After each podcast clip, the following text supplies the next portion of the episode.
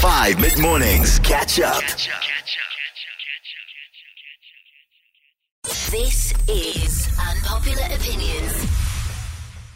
Hey, Steph. Hi. My unpopular opinion, which I don't actually feel should be an unpopular opinion, Mm-hmm. is that people who abuse their real mental illness or addiction, or who pretend to have a mental illness or addiction as an excuse, Ooh. are just as bad and potentially just as lethal as people who stigmatize mental illness and addiction. Ooh. Morning, Stephanie B. Morning, 5FM. Morning. My unpopular opinion today is that uh, giving somebody a thumbs down that cuts you off in traffic is more effective than flipping them the bird. Oh, I've got to agree with this. Don't flip someone the bird. If they cut you off in traffic, don't do that because it's the reaction they expect.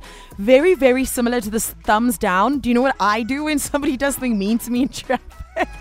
And I've actually made people laugh. I've made multiple people laugh because I do this. I stick my tongue out at them. Like a little kid, I'm just like, "Ee," and I stick my tongue out at them. And on multiple occasions, I've actually broken the anger and the aggression and made the people in the car laugh that just cut me off. And then I end up laughing as well. And we both got on with our lives. Maybe they feel a little bit guilty for driving, you know, not so nice. But I promise you, stick your tongue out. Uh, it works wonders. Hi, Stephanie. Hi. Just interesting on the birthday thing. Yes. That's why many cultures actually, or many languages, they don't say you are so many years old. Mm. They say you have so many years. So you've banked them. They're done and they in the bank. You have five years instead of you're five years old. Oh, you Interesting. Okay, okay, you get what you've achieved. So you bank it and you're like, that's how old you are. I get it, it makes sense, does make sense in some kind of way. 082 550 5151.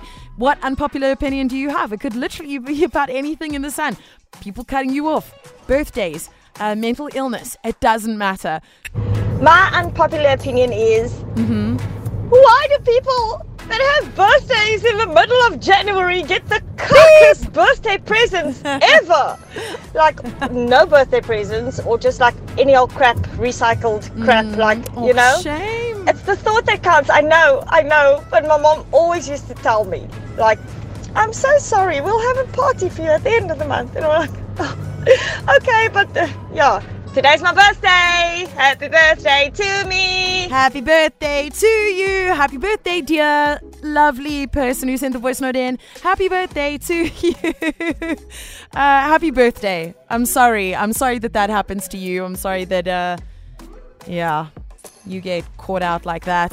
It's terrible having a birthday in January and then you get the terrible birthday presents left over because no one's got any money.